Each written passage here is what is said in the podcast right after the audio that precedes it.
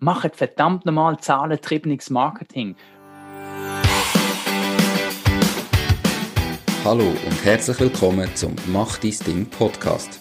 Erfahre von anderen Menschen, die bereits ihr eigenes Ding gestartet haben, welche Erfahrungen sie auf ihrem Weg gemacht haben und lade dich von ihren Geschichten inspirieren und motivieren, um dein eigenes Ding zu machen. Mein Name ist Nico Vogt und ich wünsche dir viel Spaß bei dieser Folge vom Mach dein Ding Podcast. Herzlich willkommen zum heutigen Interview. Mein heutiger Interviewgast ist der Chris Baylor. Er ist digitaler Marketer und Podcaster. Ähm, sein Podcast heißt Marketing Booster, ähm, ist von Beyonder.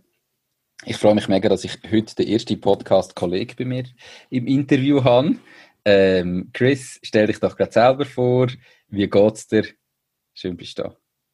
Danke vielmals, Nico. Mir geht es soweit eigentlich ganz gut und äh, ich freue mich auch bei einem anderen Podcast einmal im Podcast zu sein.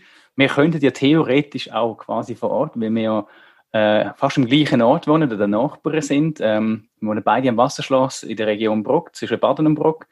Und ähm, eben, mir geht es gut. Ich freue mich, dass ich heute da bin. Ähm, soll ich etwas zu mir sagen? ja, erzähl doch mal, was, also eben, du, ich habe gesagt, du bist Digitalmarketer und Podcaster. Äh, was machst du genau? Wie sieht das aus? Was machst du in deinem Podcast und was hast du für ein Unternehmen? Ja, das ist ähm, eine recht lange Story, aber ich glaube, wegen der bin ich ja da. Ähm, hast du gut wieso ich Podcast mache? ja, gut erkannt. no, no, nicht auf den Kopf. Ähm, wieso mache ich Podcast? Das ist eigentlich eine ganz lustige äh, Geschichte. Das ist mehr oder weniger ein Zufall gewesen. Vor zwei, drei Jahren bin ich an meinen Kollegen, also heute mittlerweile ist er ein Kollege geworden, der Raffi, ähm, Raphael Frangi, angelaufen. Und äh, der hat mich unbedingt in einem Podcast dabei haben, hat mich äh, regelrecht überschnurrt. Und irgendwie habe ich Freude an dem Ganzen gefunden. Und heute habe ich jetzt zwei Podcasts. Aber der eine, den hast du angekündigt, der Marketing Booster von meiner Firma, das ist quasi mein privater, äh, geschäftlicher Podcast. Und dann habe ich noch den Marketing Real Talk, das ist so äh, Satire mit Lerneffekt für digitale Marketingmenschen oder Marketingmenschen im Allgemeinen. Okay. Und ähm, ich habe meine eigene äh, Firma, die nennt sich Beyonde. Wir sitzen im Kuhns-Areal in Windisch ganz lässiges äh, Areal äh, direkt an der Rüstunde in einer alten Spinnerei. Mhm. Und ähm, ja, mein Ziel eigentlich mit meiner Selbstständigkeit ist eigentlich gewesen, oder ist es immer noch, Leute äh, im Bereich digitalen Marketing zu befähigen. Okay. Ähm, sehr, sehr spannend. Ja, erzähl doch mal, bevor wir nachher in die Details gehen, mal, wieso hast du dich überhaupt dazu entschieden, selbstständig zu werden? Oder dein eigenes Unternehmen zu gründen, anstatt dass du einfach den, ja, im Angestelltenverhältnis weitergemacht hast? Was hat sich da so dazu geführt? Das ist eine, eine recht äh, eine schwierige oder eine langwierige Story, aber es gibt so drei Hauptkomponenten, wo ich würde sagen. Das eine ist das Thema Familie. Mhm. Ich bin Vater von drei Kindern. Wir haben ähm, ein kleines Häuschen da ähm, in Gebisdorf und ähm, bei mir ist es so, ich habe keine Familie, die es irgendwie bei den Kindern unterstützen kann. Also meine Familie, die wohnt an der Grenze im Deutschen. Ja, habe mich geoutet. Wir sind in Deutschland aufgewachsen. Ähm, und wir haben irgendwie eine Möglichkeit, oder immer, immer im Angestelltenverhältnis, in den letzten Jahren habe ich das Problem gehabt, dass wenn du in einer Führungsposition drin bist, dass ähm, Teilzeitarbeit oder äh, das Verständnis für Kind wie nicht da ist. Da ist immer so ein bisschen, ah ja, die Frau hast ja die Heime, die schaut ja dafür, die, die, die schafft das alles. Und wir haben noch drei sehr kleine Kinder äh, dazu mal gehabt. Also der älteste dazu mal äh, 5, 6 und der kleinste ist knapp anderthalb gewesen. Und ähm, bei der Jobsuche bin ich halt immer aufs Problem gestoßen, hey, du kannst nicht reduziert arbeiten oder du, es gibt kein Homeoffice oder es gibt keine flexible Arbeitszeiten. Und das hat mich dann irgendein ein bisschen genervt. Mhm. Der andere Teil, was mich gestört hat, ich bin, komme eigentlich aus einer Agenturvergangenheit. Also ich habe auf Agenturseite geschafft, bin dann auf Kundenseite gewechselt und habe gemerkt, hey, das ist mir jetzt eintönig, immer das Gleiche, am gleichen Platz, am gleichen Ort, immer die gleichen Themen, die gleichen Probleme. Und die Schwierigkeit ist aber, oder das, was ich nicht haben wieder machen ist quasi wieder so zurück in den klassischen Agenturalltag. Und dann ist mir aufgefallen, dass halt gerade, ich sag mal, nicht unbedingt Zürich, wo ja die ganze Szene im digitalen Marketing quasi lebt und nirgendwo anders, sondern gerade so in den Regionen, Agglomerationen außerhalb fehlt so das Know-how im digitalen Marketing. Mhm. ein Grund, wieso ich seit über zehn Jahren Schule gebe. Und habe dann eigentlich festgestellt, hey, da, da müssen wir noch ein bisschen mehr machen. Und das sind so, so, so drei Komponenten, die dazu geführt haben, dass ich mich auch selbstständig ähm, gemacht Wir haben auch schon jahrelang immer wieder Leute gesagt, hey Chris, mach etwas, du hast ein gutes Netzwerk, wird selbstständig. Und ich hätte vor zwei Jahren quasi schon mal wie die Möglichkeit gehabt, oder zwei Jahre bevor ich mich selbstständig gemacht habe, Entschuldigung. Mhm. Aber ähm, weißt du, wenn du, wenn du, wenn du Kind und Familie und ein Haus und eine Hypothek hast, dann, dann hast du irgendwo durch auch ein bisschen, ein bisschen Angst. Und einer von deinen, von deinen Interviews hat ja, ähm, die, ich weiß nicht genau, wer das war, der Grafiker gesagt, hört auf Angst zu haben, macht einfach mal. Ähm, das ist natürlich, wenn du keine Verpflichtungen hast, easy, aber das ist so, das ist ein recht ein schwieriger Schritt für mich gewesen. Okay. Ähm, das sind drei, drei sehr spannende Sachen. Also ist auch gerade ein bisschen alles zusammengekommen, was dann dazu geführt hat. Ähm, Puff, genau. Ja, was, also, hat sich denn abgesehen, ich sage jetzt das, was du am Schluss gesagt hast, so wie ich es verstanden habe, ist das eben so die finanzielle Sicherheit, die finanziellen Verpflichtungen gegenüber der Familie, mit Haus, mit Kind, wo dich zurückgehalten hat, wo dich irgendwie äh, so, wo du dann zu lange überlegt hast oder sehr lange überlegt hast, mach ich es, mach ich es nicht. Hat es noch andere Sachen gegeben, wo dich am Anfang einfach so zurück gehalten haben, dass du gesagt hast, mm, wieso gibt es nicht andere Möglichkeiten? Ja, also sagen wir es so, auf der einen Seite, dass ich jetzt rückwirkend Angst hatte wegen dem Finanziellen, das ist nochmal, das ist ein Trugschluss, wo viele haben, die sagen, hey, wenn ich selbstständig bin, muss ich selber dafür schauen, dass etwas reinkommt. Natürlich, wenn du eine Person bist, die, die äh, nicht nach außen kann gehen und eben nicht könnte verkaufen oder nicht könnte Kunden akquirieren, schlecht in der Kommunikation ist unter Umständen, dann ist es schwierig, weil dann kommen irgendwann keine Kunden mehr und du musst halt irgendwie die Türklinken putzen oder so. Mhm. Ähm, wenn man es aber jetzt anschaut, die aktuelle Situation, wo wir jetzt äh, seit dem Frühling haben, äh, wir müssen ja das böse C-Wort nicht irgendwie äh, groß rauswerfen, aber mhm. da haben natürlich auch Leute im Angestelltenverhältnis ihr Problem gehabt. Und vielleicht wäre ich oder irgendjemand anders auch unter dem äh, quasi hätte gelitten und hätte dann auch keine Sicherheit mehr gehabt. Klar, du bist natürlich aufgefangen vom System, aber das ist nicht das Gleiche.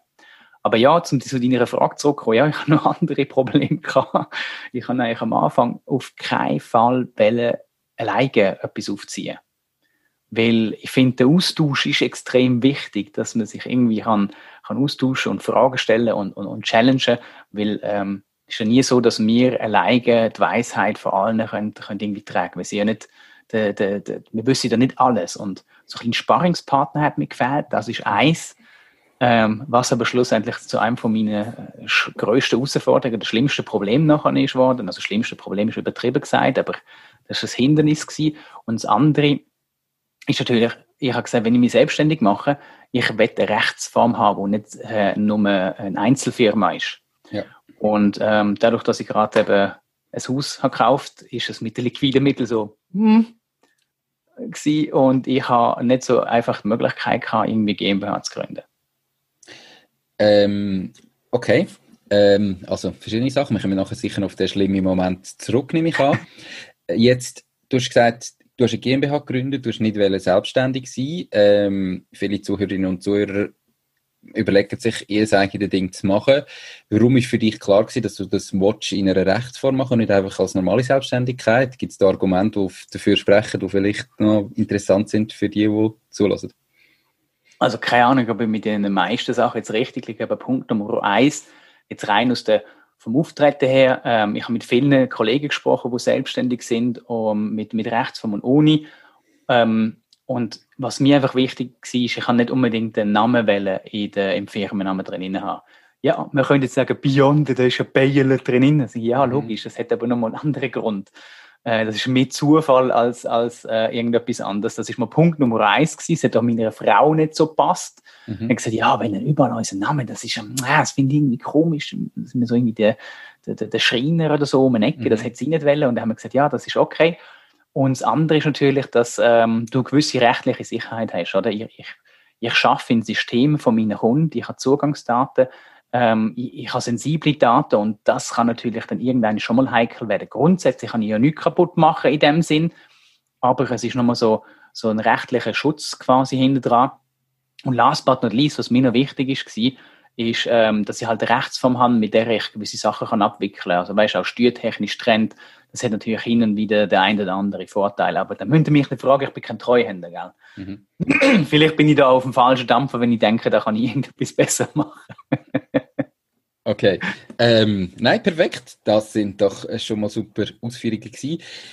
Also, jetzt erzähl mal ganz konkret. Du hast dann irgendwann entschieden, mal ich mache das selber. Mhm. Wie haben dort Anfang ausgesehen? Also eben, wie hast denn du deine ersten Kunden gewonnen? Du hast vorher gesagt, eben, der Trugschluss, dass man irgendwie sicher ist im Angestelltenverhältnis ähm, und vielleicht dann sich muss können verkaufen. Du kannst das, glaube ich. Wie hast du angefangen? Wie hast du die ersten Kunden gewonnen? Wie ist das entstanden? Es ist lustig, die, die ersten Kunden, die, habe ich, die, die, sind mir, die sind mir quasi mit der Tür ins Haus gehalten. Mhm. Äh, ist natürlich auch zu danken ähm, ab meinem Netzwerk und den tollen Leuten drinnen, wo, wo mich unterstützt haben, die die Idee beführt haben und gesagt, komm, wir machen etwas. Und ähm, das hat dazu geführt, dass ich halt in der kürzesten Zeit eigentlich ausbuchen schon war, dass ich mich sogar zum Teil übernommen habe. Und ähm, denkt dann, ja, du musst alles reinnehmen, was kommt, oder? Und dann irgendwann ist es Puff gemacht und äh, ist irgendwie quasi alles wirklich zusammengebrochen, die Heime, äh, mega Stress, oder? Eigentlich das, was ich nicht haben wollte, ist dann eingetroffen. Ähm, meine Frau gesagt, hey, du bist gar nicht mehr da, du bist die ganze Zeit nur am Arbeiten. Viel schlimmer wie vorher. Und das hat sich dann zuerst irgendwie müssen, müssen ich sag mal, einnivellieren. Also weißt, wir mhm. haben dann ein Niveau müssen finden, das ist etwas, wo man muss lernen. Und das muss man herausfinden. Ähm, ich habe gar nicht so viel müssen machen. Es ist, es ist eigentlich die, die Story davor hat eigentlich zu dem Ganzen wie dann schlussendlich angeführt, dass ich dann sofort quasi Kunden hatte äh, im ersten Moment.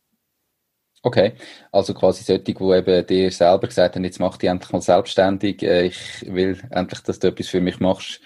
Ja, ungefähr so. Das ist so, das ist so Grund Nummer eins gewesen. Also, hey, da mach ich, ich das selbstständig, da hast du etwas zu tun, mach jetzt sofort. Ja. Fast so gewesen, gell?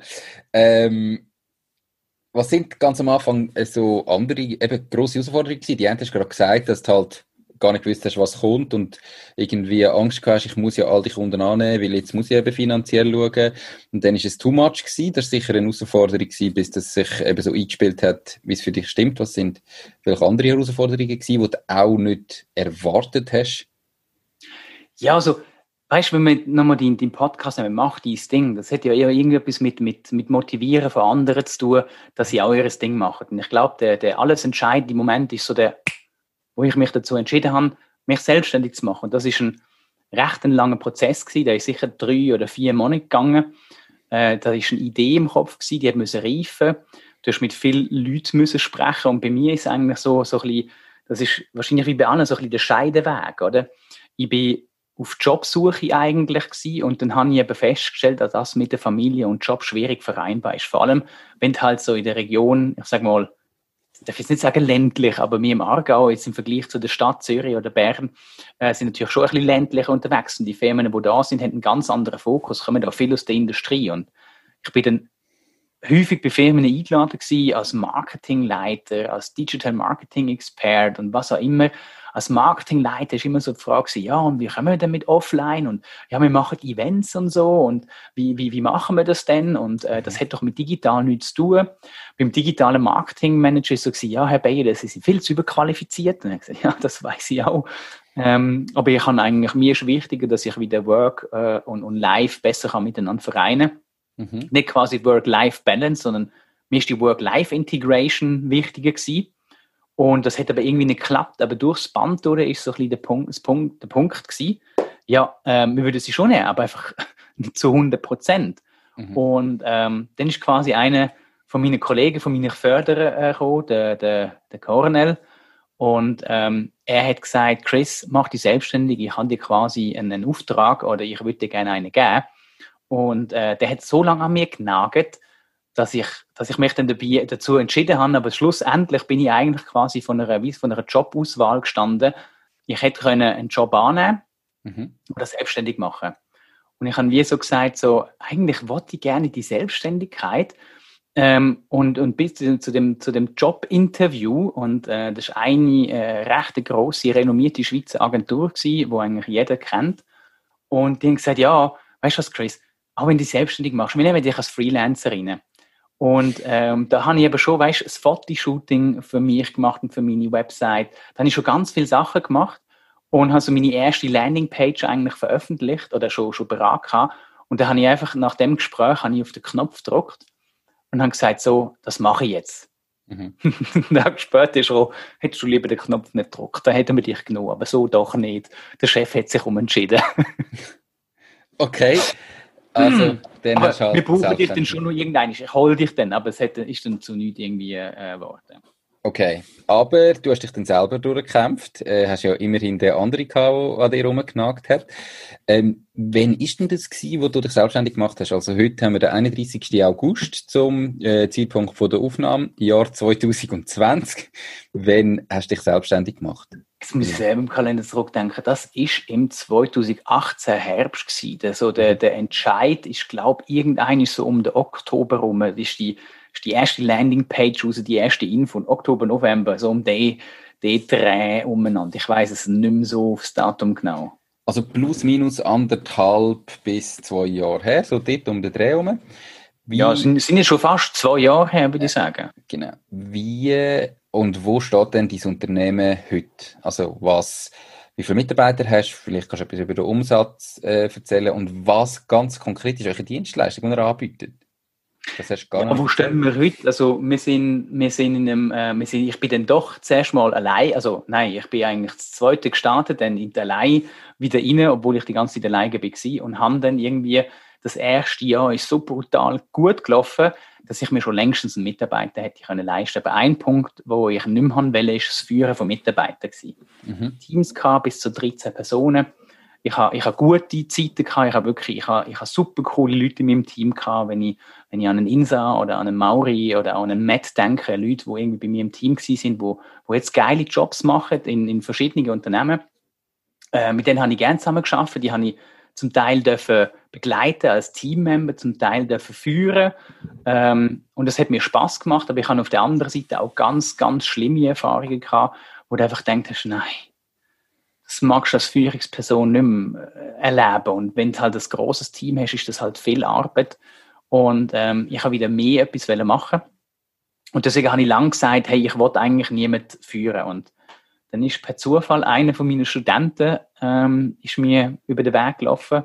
Also ich habe ihn dann eingestellt, bevor er Student ist bei mir geworden, aber er hat sich schon angemeldet für meinen Studiengang äh, am Zentrum für Bildung in Baden und äh, haben gesagt, komm, wir probieren mal ein bisschen etwas aus. Er kommt aus einem völlig anderen Ecke, eigentlich gar nicht digital, ist aber wirklich ein smarter Dude, der Luca, und ähm, hat, gute, hat mit ihm gute Gespräche gehabt und hat gesagt, komm, ähm, wir versuchen es und wir haben es versucht, zuerst 50 Prozent und dann in der Corona-Zeit habe ich gesagt, okay, wir gehen auf, auf 80, du kannst deinen alten Job gründen, komm zu mir, mhm. ich brauche jemanden wie dich und äh, das funktioniert recht, also nein, nicht recht gut, es funktioniert perfekt, also hoffe, wenn er das hört, dass, dass er das Gleiche auch über mich würde sagen, dass er happy ist, aber wir haben keine Hierarchie ähm, groß, wir versuchen alles auf Augenhöhe miteinander auszutragen und ähm, das funktioniert sehr, sehr gut. Also wir sind das Zweite, haben aber noch zwei Leute im Hintergrund. Einer ist ein bisschen offener unterwegs, das ist der Basti.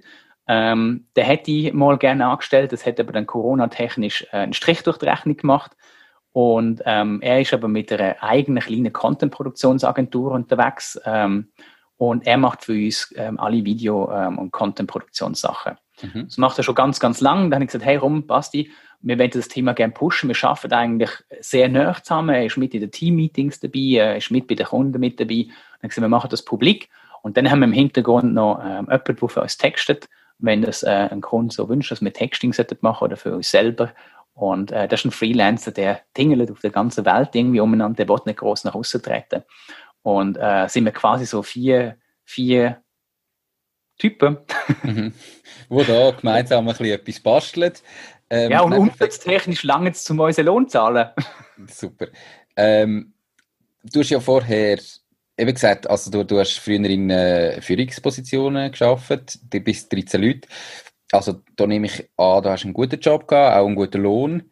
Wie ist denn das jetzt? Also eben, am Anfang hatte ich ja das Finanzielle auch ein bisschen zurückgehabt ähm, oder hast du vielleicht Angst gehabt, hm, längt es denn so aus dem sicheren Job raus für Hypothek, für Familie, für Kind? Ähm, wie, wie sieht das heute aus? Also machst du dir die Gedanken noch oder kannst du sagen, du, es längert Führung, ähm, ich bin absolut zufrieden. Wo, wo stehst du da?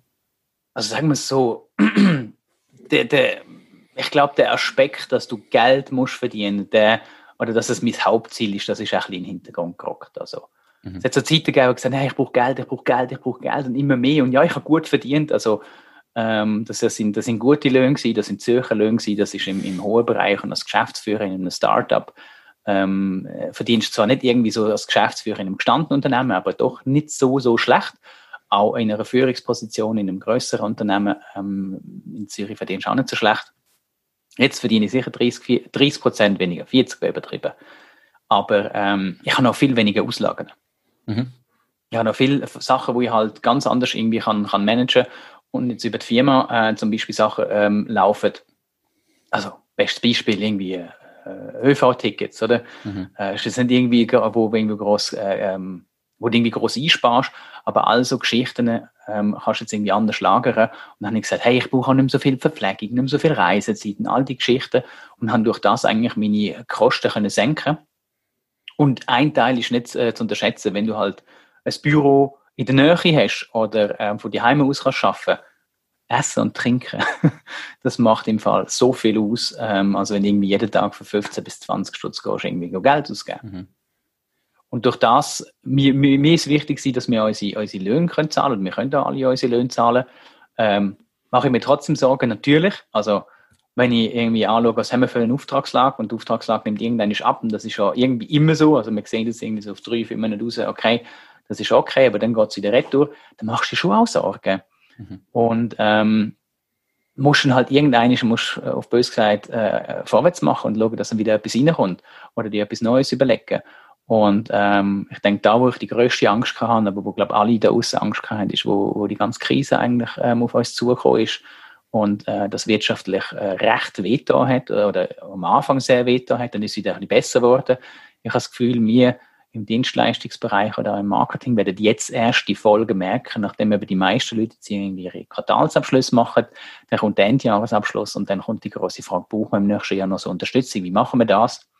Ich erhoffe mir, und es wäre mir quasi beim Angebot, dass wir es können schaffen Unternehmen zu befähigen, dass sie eben digitales Marketing selber können machen und nicht mehr so fest auf Agenturen angewiesen sind, weil mhm wenn man sich heute mal eine Firma anschaut, dann hat meistens ein Digital Marketing Manager und der ist nicht anders wie ein Projektleiter für verschiedene Lieferanten, also Agenturen, Produzenten, was auch immer. Und der muss dann irgendwie 100.000 Bälle in der Luft halten. Vielfach sind das junge Personen oder aber auch gestandene Personen, die dann ähm, ein Team führen, aber irgendwann kommen sie an ihre Grenzen. Und wenn man sich so mal schaut, wie viel äh, draussen Marketing machen, wie viel eben nicht so gut laufen, versucht man eben genau dort anzusetzen. Und ich habe in dem Moment, der Scheideweg dazu mal, ob ich mir so selbstständig mache oder nicht, ist eine Studentin von mir, zu mir gekommen und gesagt, hey Chris, du bist ja wie ein Personal Trainer. Ähm, ich würde dich eigentlich mal gerne mit ins Büro nehmen und, und in dich quasi dort ausquetschen und nicht einfach nur im Unterricht, weil das ist sehr generisch. Ich brauche es ein bisschen spezifischer auf mich und ich brauche es ein bisschen längeren Zeitraum und ähm, dann könnte ich es auch effektiv richtig selber machen. Und das ist so das, was wir eigentlich machen, dass wir befähigen die Person, ein Team oder ein ganzes Unternehmen, ich sage mal, sinnvolles und zahlengetriebenes Marketing zu machen, das verständlich ist für jeden. Weil mhm. digital mhm. ist ja komplizierter als klassisch, oder? Und so ein bisschen, wie funktioniert das? Auf was muss man achten?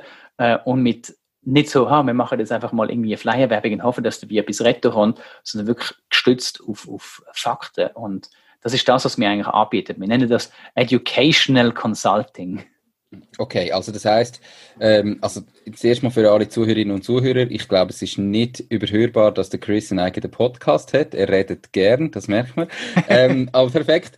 Ähm, ich weiß aber gar nicht, was ich noch, wo ich noch kann ansetzen nachher. Aber okay, das heißt jetzt ganz konkret, ähm, wenn ich ein Inhaber bin von einem Unternehmen und ich weiß, ich muss etwas machen im Digital Marketing. Ich habe vielleicht auch Mitarbeiter, wo ich sage jetzt Marketing machen, äh, wo bei mir im Büro hocken, die haben selber nicht ja, nicht so viel Ahnung davon, dann kann ich quasi euch anstellen.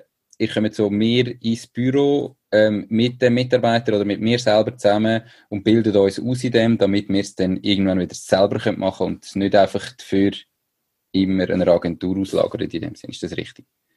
Versucht ihr so ein bisschen das Zwischending aus einem Berater, der einfach nur quasselt. Ja, ich rede viel, ich weiß das. Ähm, äh, ja. und eine Agentur vorzustellen. Eine Agentur, die macht einfach ja. was du ihr sagst und der Berater sagt, was du sollst machen. Und jetzt ist es so, von einem Berater, der kostet viel. Wenn du der also etwas willst lernen musst du der mehr zahlen und das machst du nicht, weil du musst Geld sparen. Bei der Agentur ist etwas Gleiche. Du möchtest sie möglichst günstig deine Arbeit erledigen, du möchtest von der nicht lernen. Und ich habe gesagt, da muss irgendwie, die Lücke muss gefüllt werden, weil ich habe ganz viele Kunden schon ähm, vor Jahren und auch jetzt immer wieder übernommen, wo ich einfach gesehen habe, hey, das Marketing ist ein Flickenteppich. Entweder gibt es keine Marketingstrategie, es gibt kein Ziel, es gibt keine Messbarkeit und da wollen wir mal ansetzen und da gehen wir wirklich an und schaffen mit dem Team oder mit der Person ähm, das Gesamte aus. Wir machen es aber jetzt nicht so, dass wir alles zu äh, sagen, hey, rund, ich sage dir, was du musst machen und du machst es, sondern es geht darum, dass wir das zusammen erarbeiten. Also wir helfen auch Sachen mit umzusetzen. Wenn es Themen sind, wie irgendwie ein Google Analytics einrichten, das muss ja jemand, der in einer Agentur schafft, muss das nicht tagtäglich machen. Komm, das machen wir richtig. Wir setzen die 60 Filter auf, damit der Spam draussen ist und diese so Geschichten, machen die Ziel und dann ist finito. Mhm. Dann muss die Person das nicht machen. Aber wir zeigen, was wir gemacht haben und wie wir es gemacht haben und welche, Entschuldigung, welche Tools wir einsetzen. Okay. Sehr, sehr spannend. Ähm, auf welcher Basis macht ihr das? Also ist es nachher so, dass ihr irgendwie einmal eine Woche kommt, alles erledigt? Macht ihr das regelmäßig? Ist das irgendwie äh, Vereinbarung über mehrere Monate, wo ihr alle, Tag, alle Wochen einen Tag kommt? Oder wie, wie muss ich mir das vorstellen? Es gibt verschiedene Modelle, aber es zeigt eigentlich, also so ein Tagesworkshop, der ist selten irgendwie, der, der ist selten nachhaltig, sage ich jetzt mal, um das Passwort irgendwie ins Mund zu nehmen sondern wir sagen, das braucht einen gewissen Zeitraum. Äh, in der Regel, die, die meisten Kunden, die wir haben, haben wir in der Regel sechs bis neun Monate. Ähm, mhm. ja, das sind natürlich bei einem kleinen Unternehmen, das nicht skalierbar ist wie wir, äh, das ist, ist das nicht wirklich aussagekräftig, weil wir haben vielleicht 20 oder 30 Kunden und das langt uns im Prinzip. Aber ähm, es gibt so kleine Projekte, die gehen mal drei Monate und dann aber so im Schnitt, bis jemand wirklich in der Lage ist, geht so sechs Monate sind die schnellen, neun Monate sind die im Durchschnitt und die, die ein bisschen länger brauchen, brauchen halt zwölf Monate. Und du kannst das aber variieren. Wir haben eigentlich quasi, du, du stellst uns an wie in einem Pensum. Du kannst sagen 10, 20 oder 40 Prozent. Mit mir wirst du nicht Schlag kommen, weil der springende Punkt ist, wenn wir einen Kunden haben, dann muss er mitschaffen. Es kann nicht sein, dass nur wir schaffen. Und wenn wir sagen, hey, wir steigen irgendwie voll ein mit einem 40% Pensum, schaffen wir zwei Tage pro, äh, pro Woche für die Firma. Das heißt, für das Projekt, wo wir dran sind, ist mit drei bis vier Tagen, ist die eine Person oder mehrere Personen am Schaffen dafür. Und das ist vielfach eigentlich, das funktioniert nicht. Mhm. Und, äh, aber so versuchen wir im Prinzip mit ähm, Learning by Doing ähm, den Leuten das beizubringen. Okay, perfekt. Aber ähm, es kann auch sein, zum noch schnell eine andere Seite beleuchten, es kann mhm. auch sein, dass es Unternehmen gibt, die sagen, hey, wir lagern quasi das Marketing an euch aus. Wir haben nur den Projektleiter bei uns und äh, wir brauchen eigentlich, wir können uns eine ein, ein Vollzeitstelle nicht leisten. Ähm, und irgendjemand ähm, ganz Jungs, äh, das hilft uns zu wenig, sondern wir müssen vorwärts machen. Wir stehen so an einer Schwelle, wo es wichtig ist. Und jemandem fehlt das Marketing-Know-how, da gehen wir rein und sind quasi, ähm, ich sag mal, der, der, der Marketing-Freelancer. Das gibt's auch. Okay. Sehr spannend. Ähm, besonders, weil ich eben glaube, also, oder auch der Meinung bin, dass es natürlich gerade im KMU-Bereich mit kleinen Teams äh, ganz viel gibt, wo ganz viele Unternehmen gibt, die keine Ahnung haben und die dann teilweise halt an irgendwie Agenturen Aufträge abgeben, wo ja, ja, einfach, sie haben keine Ahnung, die Agentur macht irgendetwas, das kostet sehr viel Geld und unter dem Strich ähm, hat man irgendwie keine Zahlen, keine Auswertung, was ja eigentlich alles der Vorteil wäre von einem digitalen Marketing, dass man weiß, was jetzt man braucht. Da also nicht nur digital, das wäre by the way auch für alles Klar. offline. Also müssen heute nicht mehr von digital und analog unterscheiden. Mhm. Das gehört zusammen. Mhm. Ähm, also sehr spannend. Das, ich glaube, kostet natürlich im ersten Schritt wahrscheinlich so etwas als Unternehmen ein bisschen, aber langfristig äh, kann man vermutlich ganz viel Geld sparen, wo man bis jetzt vielleicht eine Agentur gezahlt hat, weil man einfach weiß, auf was man muss achten, oder? Ja, also wenn ich mal so ein paar Kunden oder Sachen, Cases führen nehme, dann ist dann, dann haben wir es zum Beispiel geschafft, bei einem Kunden, der hat äh, AdWords Traffic von 80% all over gegenüber den anderen Sachen. Mhm. Das heißt, 80% von seinem Traffic hat er zahlt und es hat nichts konvertiert. Was wir geschafft haben, ist eigentlich der Traffic, der AdWords Traffic auf 30% tun. Das heißt, Kosten mehr als halbiert. und es gleichzeitig geschafft haben, den Traffic mit SEO aufzufangen und mit anderen Maßnahmen wie Social Media. Und parallel dazu haben wir steigende Lead-Kontaktraten gehabt. Also, der, wir haben es geschafft, Content so aufzubauen, dass eigentlich jede Woche potenzielle Kunden angeklopft haben. Und, das und da ist halt um Messbarkeit, um Strategie, um Umsetzung und um verschiedene Sachen gegangen. Oder in einem anderen Fall ist jetzt gerade in der Corona-Zeit haben wir Workshops, die physisch stattgefunden haben, mit dem Kunden digitalisiert. Also der Kunde hat das ganze Setup gemacht und wir haben uns um den technischen Teil gekümmert. Und das können wir nur machen, so breit aufgestellt, weil wir eben nicht der Spezialist in einem Bereich sind, sagen, hey, wir machen nur Facebook-Ads, wir machen nur TikTok-Ads, wir machen im Fall nur Content-Marketing, sondern was ich der Meinung bin, was es eben braucht im digitalen Marketing, ist den Fächer können aufzumachen und alle Sachen zu berücksichtigen. Weil nur wenn du die Klaviatur im Online-Marketing richtig durchspielen, kannst du effektives und effizientes Marketing betreiben. Und das kannst du nur, wenn du ein Generalist bist. Mhm. Ich bin natürlich schon der, der Techie-Nerd irgendwie im Hintergrund, aber es braucht, wir sagen dem T-Shape-Personas. Leute, die breit aufgestellt sind, aber in einem Teil eine Vertiefung haben. Okay. Heißt aber eben, also, dass am Schluss ihr dann je nachdem halt auch nochmal so ganz Spezialisten zunehmt, wo dann vielleicht die, ich sage jetzt, ob es ein Google Ads ist oder Facebook Ads ist oder TikTok Ads ist, wo ihr sagt, wir zeigen dir, wie es funktioniert, dass alles dazugehört, ähm, aber in dem Fall musst du vielleicht gleich irgendwo noch jemanden dazu nehmen, wo, wo das ganz spezifisch macht, oder wie, wie sieht das aus? Ja, also look, ähm, ich sag mal, die meisten Unternehmen, also Google Ads, Facebook Ads, LinkedIn Ads und so weiter, das ist eigentlich kein Hexenwerk. Ähm, die Standard-Ads, die du machen. solltest ähm, der Funnel aufsetzen ist auch kein Hexenwerk. Wenn du dir die Gedanken mal gemacht hast, das solltest du können, dann solltest du auch in der Lage sein, die Ads zu managen. Was natürlich schwierig ist, wenn jemand nur irgendwie ein, ein kleines Budget hat, dann wird er keine externe Agentur finden. Und jemand, der ein größeres Budget hat, der hat natürlich zwingenden Bedarf, dass ihm jemand hilft, weil er kann nicht unbedingt das Ganze selber managen. Und wenn du natürlich viel Geld einsetzt, hast du ein großes Risiko, müsstest immer bei der Sache bleiben und das kannst du je nach Team nicht. Also wenn wir, wenn wir ein grosses Budget haben und es hängt viel davon ab, dann holen wir uns ähm, einen Experten mit dazu, da haben wir ein Netzwerk und sagen, hey, da holen wir im Prinzip einen Profi mit an Bord, ja. Super. Ähm, Aber die Kleinen können es meistens, das, also klein, sagen wir mal, da kann ich mit gutem Gewissen sagen, okay, wir machen jetzt etwas und ähm, das ist nicht irgendwie äh, völlig falsch oder irgendwie ein riesen Seichs und da können wir gut mit Hand bieten, ohne dass man irgendwie noch eine teure Agentur dazu muss nehmen. Okay, perfekt. Ähm, kommen wir ein bisschen retour. Du hast vorher ähm, eben mal erzählt, du hast quasi zwar verdienst weniger, kannst aber anders abrechnen. Und wenn ich dich richtig verstanden hast, du auch am Anfang gerade, ähm, was darum gegangen ist, vielleicht in die Selbstständigkeit zu gehen, Mühe gehabt, Jobs zu finden, wo eben die äh, vielleicht Teilzeit möglich war oder von daheim aus arbeiten, gerade in den Führungspositionen oder ein bisschen, ein bisschen die besser bezahlten Jobs. Wie hat sich jetzt dein Leben effektiv verändert, seit du das selbstständig machst? Also im ersten Schritt hast du gesagt, ist das erste Mal viel zu viele Aufträge angenommen und bist ein bisschen überfüllt gewesen. Wie sieht das denn jetzt aus, wo du gesagt hast, du hast das so ein bisschen nivellieren das funktioniert einigermaßen. Wie hat sich da dein Leben verändert? Was ist heute anders, wie es vor drei Jahren war im normalen Job? Ich habe mir ein Credo geschworen und gesagt, ich will eigentlich mit geilen Leuten zusammenarbeiten. Leute, wo, wo ich mir kann, aussuchen kann und wenn es nicht fängt, dann, dann habe ich keine Lust drauf, weil es war auch ein Credo, gewesen, das habe ich immer mit meinen Angestellten gemacht und gesagt, hey, du sitzt fünf Tage in der Woche neben mir, äh, acht Stunden am Tag, du siehst mich mehr als dein Freund oder deine Freundin die Heime. Ich sehe dich mehr als meine Kinder und meine Frau. Das muss einfach funktionieren.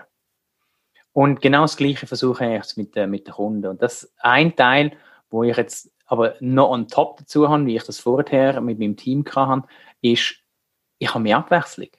Ich bin ein neugieriger Mensch, ich muss immer etwas Neues ausprobieren. Äh, ich habe dir vorhin gesagt, immer das Gleiche am Ort sitzen, das ist nicht so mies. Und jetzt habe ich immer wieder neue Kunden mit einer neuen Auftragslage, mit einem neuen Thema.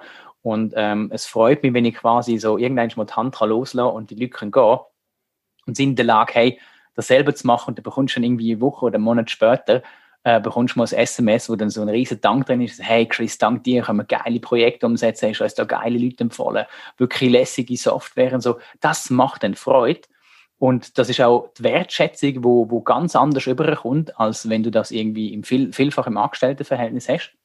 Aber eines der wichtigsten Themen, wo ich ja am Anfang gesagt habe, von diesen Komponenten ist, ich habe wieder mehr Zeit für meine Familie. Mhm. Ich bin früher bin ich, ich bin diesen ähm, ganzen Gurus hinten nachgelaufen die gesagt haben, okay, du musst am Morgen um 4 Uhr aufstehen, du musst Sport machen, dann machst du Yoga, dann gehst du arbeiten, dann bist du produktiv, dann am Mittag machst du nochmal Sport, dann schaffst du nochmal und dann gehst du irgendwie um 8 Uhr Abend heim und dann ist gut. Also ich bin am Morgen um 5 Uhr auf, habe Sport gemacht, bin um 6 Uhr aus dem Haus, habe vielleicht sogar auf dem Weg zum, zum Arbeiten richtig Sport gemacht, bin dann um 7 Uhr im Büro gewesen, geschafft bis irgendwie am, am 5 Uhr, bin dann um 6 Uhr erst wieder heimgekommen und meine Kinder habe ich weder zum Morgen noch zum Nacht wirklich gesehen.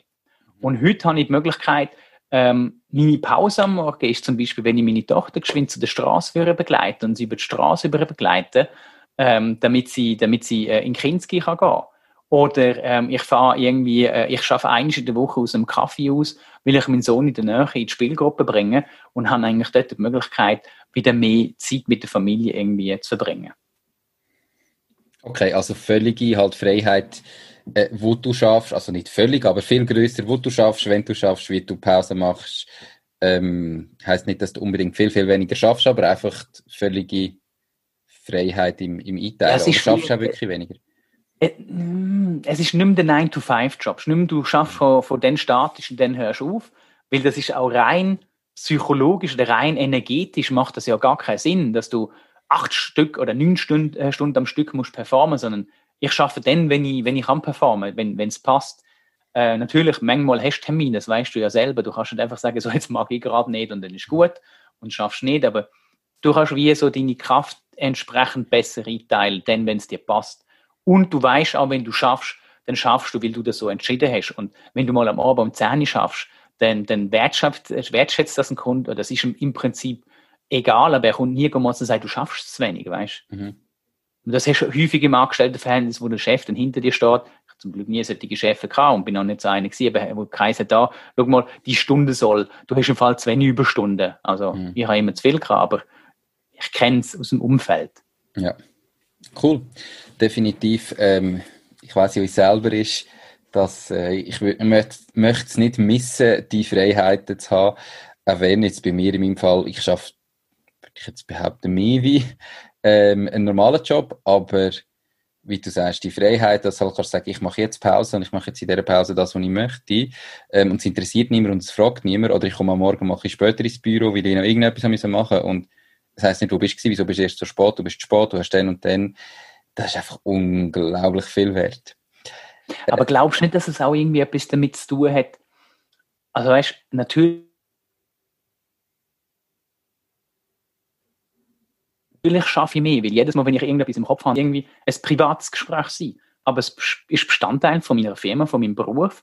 Und dann kann ich so etwas machen. Hingegen hätte ich so etwas vorher gemacht, ist dann immer so die Frage, ist das jetzt relevant fürs Geschäft? Braucht es das? Und weißt das rundherum, die Diskussion und dann das, das ist einfach das, wo mega viel Nerv und Zeit raubt, glaube ich. Ja, mal, natürlich. Ähm, also ich, ich bin auch überzeugt, dass man es könnte besser machen. Ich glaube, es ist schon auch extrem schwierig, das gescheiter zu machen, in, gerade in so einem Großkonzern, wo halt irgendwo Abläufe müssen stattfinden, wo es dann so ein, die sogenannten Dienstwege gibt und so weiter, die Prozesse müssen äh, eingehalten werden. Ähm, auf der einen Seite verstehe ich das absolut. Ich glaube einfach, das ist als, also das ist meine Meinung, das ist als, wenn man selber eigentlich gern viel Gas gibt und vieles macht und vielleicht auch mal Abkürzungen nimmt oder Sachen, die erfolgreich sind, aber nicht so dazu passen, dass das dann einfach nicht in so einen Großkonzern reinpasst. Also dann ist man auch die falsche Person für so einen normalen, grossen Job rein. Da sich so viel vorgeben. Ich könnte es nicht. Ähm, darum mache ich ja mein Ding. Aber ich verstehe es auf die. Es, ich, ich weiß es wie nicht, weil ich kenne zu wenig Leute, die irgendwie anders wären, aber ich denke, Schluss am Ende vom Tag, ob mehr oder weniger schaffen, ähm, ich glaube, es kommt nicht auf die Anzahl Stunden in der Woche darauf an, wie du schaffst. Und viele haben ja immer von der Work-Life-Balance geredet. Du musst irgendwie das können, miteinander vereinen. Ich glaube, wir müssen weg von dem. Und es gibt ja schon das neue Passwort, das sagt Work-Life-Integration. Also, wie integrierst du das? Ich denke jetzt, die ganze Situation mit Homeoffice und mit Remote-Schaffen hätte sicher beflügelt, nicht unbedingt einfacher gemacht und besser, aber ich denke, wir müssen da in Zukunft andere Wege gehen, äh, um das irgendwie in, in den Griff zu bekommen. Weil früher sind ganze Dörfer entstanden um Firmen herum, weil die Leute in die Dörfer gezügelt sind, um mit dieser Firma zu arbeiten. Und natürlich, wir arbeiten nicht mehr so viel wie früher, aber wir müssen vielleicht wieder ein bisschen regionaler denken, anstatt so national oder global. Das ist so ein bisschen, glaube mhm. ich, dass das würde bef äh, beflügeln will. Wenn man halt zwei Stunden oder zweieinhalb Stunden oder fast drei Stunden, wie ich vorher, am Reisen ist, und da gibt es ganz viele Kollegen, die das auch so machen, ähm, sei das im Auto oder im Zug, dann hast du einfach viel tote Zeit. Natürlich kannst du Podcasts hören. Natürlich kannst du irgendwie etwas für dich machen, aber du, kannst, du, du hast nicht wirklich, wirklich Zeit für dich und dein Hobby und das, was du machen willst. Wenn du on top irgendwie noch Gleitschirm willst fliegen ähm, äh, und hast irgendwie noch eine Familie nebenbei, wo eh ein schwieriges Hobby ist mit, mit drei Kindern, aber ähm, nicht, dass es mein Hobby wäre, vielleicht würde ich es gerne machen, aber ich sage mhm. einfach mal, wenn du so etwas noch willst machen, wo mega zeitintensiv ist, dann wird es uh, uh, mega schwierig. Definitiv. Ähm, da, ich sage jetzt das, das Work-Life-Integration oder wie auch immer, ich glaube, es ist doch einfach, ein, wenn du halt eben etwas kannst machen, wo dir Spaß macht, dann eben, dann musst du es ja auch nicht auf eine Stunde abbrechen. Ich meine, ich habe auch andere Kollegen, die sind dann irgendwie, die spielen Handball, dann sind sie mhm. Handballtrainer, spielen selber in einer Mannschaft und am Schluss bist du pro Woche mit Match an der Wochenende, die du selber hast, wo du noch als Trainer hast, äh, viermal in der Woche am Abend auf dem Handballplatz, weil das ist einfach dann ihr Leben, die lieben das Handball und haben mhm. dann einen Job 100% und nebenan spielen sie noch 15 Stunden Handball oder sind 15 Stunden auf dem Handballplatz und ich hatte gesagt, ja, ich, ich liebe das, was ich mache. Wenn ich jetzt mit dir da den Podcast aufnehme, finde ich das selber mega interessant, mega spannend. Ähm, dann ist das mein Hobby und da habe ich nicht das Gefühl, nachher ich habe jetzt eine Stunde oder anderthalb Stunden geschafft nach unserem Gespräch, sondern da ist das einfach geil gewesen. Und darum, eben, so, wenn man ja. natürlich das findet, was man macht, was man gerne macht, ist es natürlich umso besser. Ich glaube, dass, das, oh, sorry, das war mein Kompi. Ähm, falsche Tasche gedruckt ich glaube, das ist das, wo, wo entscheidend ist, also das Purpose-Driven äh, Thema. Und wenn man das findet, wenn das einer für sich kann vereinen, wenn er sagt, hey, mir ist mein Handball so wichtig und ich kann das nicht irgendwie zum, zum Job machen, dann ist es auch etwas Gutes, weil er hat ein Hobby. Ähm, ich könnte sagen, ich habe mein Hobby zum Beruf gemacht, dann hast du aber immer das Problem, du hast kein Hobby mehr. Mhm. Und das ist auch irgendwie schade. Also, ich schaffe gern, ich schaffe extrem gern. Der Luca, mein Mitarbeiter, sagt mir, ich bin ein verdammtes Duracell-Häsli. Das sagt mir meine Frau auch. Ich habe auch drei von diesen Kindern daheim. Das ist nicht immer einfach. Mhm. Ähm, aber ich bin einer, der, der muss machen. Und wenn du so etwas machst und wenn du es gerne machst, ist es sicher förderlich. Ich denke einfach, ich habe jetzt im Vergleich zu vorher viel, viel mehr Ausgleich. Und wenn ich jetzt so ein bisschen äh, mir überlege, was habe ich denn, was ist weniger gut? Natürlich, wenn du, äh, ich sag mal, lokaler bist, ich bin weniger am Reisen, also am, am um, unterwegs. Ähm, das hat irgendwie so, ist immer so sehr, sehr regional, hat den Vorteil, dass ich, dass ich viel mehr mit dem Velo fahren kann. Ähm, aber es ist natürlich auch so, ich bin viel näher auch bei der Familie und ihr wisst das, wenn man viel mit der Frau oder mit dem Kind zusammen ist, dann knallt es auch hin und wieder mal ein bisschen mehr. Aber ähm, ich glaube, langfristig gesehen, wenn ich mir, oder wenn zumindest ältere Kollegen das sagen, die erwachsene Kinder haben, hoffe ich mir, oder mein größter Wunsch ist es, dass meine Kinder irgendwann mal sagen, hey Papi, ich bin dankbar, bist du in dieser Zeit bei uns daheim gewesen und ähm, wir haben viel von dir können profitieren. Und ähm, der, der, der Paddy Luther, äh, ein Kollege, der schreibt äh, auf seiner Website, ja, jetzt wo die Männer wieder den Herd erobern, ich finde das gut. Ich finde, das müssen wir auch irgendwie fördern und das müssen wir auch irgendwie reinbringen. Und ähm, ich glaube, mit den klassischen Klischees irgendwie aufbrechen. Definitiv. Ich glaube auch, dass wir da auf dem richtigen Weg sind, dass das jetzt mit Corona das die Situation fördert, auch mit allem Negativen, was es bringt, ähm, dass die Entwicklung vielleicht ein bisschen vorwärts geht. Ich selber, ich, wieso ich einen Podcast gemacht, wo macht das Ding heißt, bin natürlich überzeugt, dass die Freiheit, die du hast als äh, Selbstständiger, als Unternehmer, ähm, um dir dein Leben so gestalten, wie du möchtest, fast nur als Selbstständige geht oder mit dem eigenen Unternehmen geht. Da musst du extrem Glück haben, dass du das äh, in dieser Art und Weise kannst irgendwo in einem angestellten Job ver vereinen, ähm, dass das funktioniert. Und darum es gibt Leute, für die ist das perfekt. Die können am Morgen zum Haus aus, die kommen jetzt Abend heim, die können den Stempel absetzen, es ist alles erledigt, sie müssen nichts mehr denken. Ähm, das ist voll okay. Macht da, wenn ihr glücklich damit sind. Wenn ihr nicht glücklich damit sind, überlegt euch mal, was gibt es vielleicht für Möglichkeiten, sich selbst zu Ich sehe bei da Ent Entrepreneurs, damit das, das, das darfst du gar nicht sagen, so etwas. ja, definitiv. Ähm, so, kommen wir mal zurück. Eigentlich haben wir ja einen Leitfaden, wir sind ein bisschen ähm, abgedriftet, macht gar nichts. Du hast vorher gesagt, du unterrichtest noch. Ähm, hast du in dem Fall äh, so wirklich auch eine Ahnung von Buchhaltung, Recht, also Marketing, bist du Experte, da muss ich gar nicht fragen, aber bevor du gestartet hast, hast du eine Ahnung gehabt, wie das funktioniert mit Gründen, eben, was ist die rechtliche Situation, wie muss ich eine Buchhaltung machen oder gar nicht? Ja, ja. Also ja, gewusst? ich habe alles gewusst. Ich habe mhm. äh, Marketing studiert mit BWL, äh, sprich ich weiß, wie man Buchhaltung führt. Ähm, also ich wüsste, ich habe eine Prüfung gehabt, ich habe das irgendwie dazu mal gewusst, heute könnte ich es nicht mehr. Also mein Buchhalter und ich, wir, wir, wir, wir sind immer wieder am diskutieren, ist das jetzt richtig verbucht oder nicht. Irgendwann habe ich gesagt, weißt du, was machst du gerade selber? Schieß mir an, das ist Zeit, wo ich mega viel aufwende, wo ich ganz anders kann irgendwie investieren ähm, das habe ich gewusst, wie man Buchhaltung führt, auf was man muss schauen, das, das kenne ich. Ich habe äh, Markt- oder gründungstechnisch gewusst aus meinem Job heraus, wie gründest das Ganze, auf was muss achten, wo äh, musst her, wer sind die richtigen Ansprechpersonen, was musst du markenrechtlich machen. Das habe ich alles ähm, in einer sehr, sehr praxisnahen Ausbildung ähm, gelernt. Ich habe nur äh, ein Diplom im Marketing ähm, an einer höheren Fachschule gemacht, aber es ist brutal praxisnah gewesen. Das hat mir jetzt mega viel geholfen, dem ganzen Prozess. Super. Jetzt, ähm, in dem Fall, wenn jetzt jemand anderes sich überlegt, eben sich selbstständig zu machen, was ist so da, wo du der Meinung bist, muss er, bevor er sich wirklich startet, ich sage jetzt seine Dienstleistung anzubieten, wo er muss wissen, wo er muss können, wo er muss erledigen. Gibt es da Sachen, wo du sagst, das ist einfach also, eigentlich ein Must? Punkt Nummer eins und wer sich ein bisschen umhört, wenn man so ein bisschen schaut, wo fehlt es in Startups, wo fehlt es bei Selbstständigkeit. Ähm, bestes Beispiel, wenn ihr die Höhle der Löwen schaut, dann gibt es immer einen Punkt, euch fehlt ein Marketingmensch. Und ein Marketingmensch ist keiner, der kreative Kampagnen und Ideen macht, wo einfach irgendwie fancy daherkommt, sondern ein Marketingmensch ist eigentlich ein grundlegend rationaler Mensch. Also wenn wir mal so ein bisschen Marketing und so ein bisschen den Kottler anschauen, so ein Sticksbuch, das, das ist so ein tödlicher Schinken, also wenn der dir auf den Fuß kriegt, ist der Fuß gebrochen. Ähm, da geht es viel um Theorie, Strategie, Struktur, Rationalität. Viel ist auch Marktforschung, was ganz viele Leute vergessen haben. Das ist ein bisschen in, in Verruf oder in Vergangenheit ist das nicht so wichtig gewesen, weil es auch sehr teuer war. Aber das heißt, man hat immer eine Entscheidung getroffen, basierend auf einer faktischen Grundlage. Weil es aber so teuer war, hat man es nicht gemacht.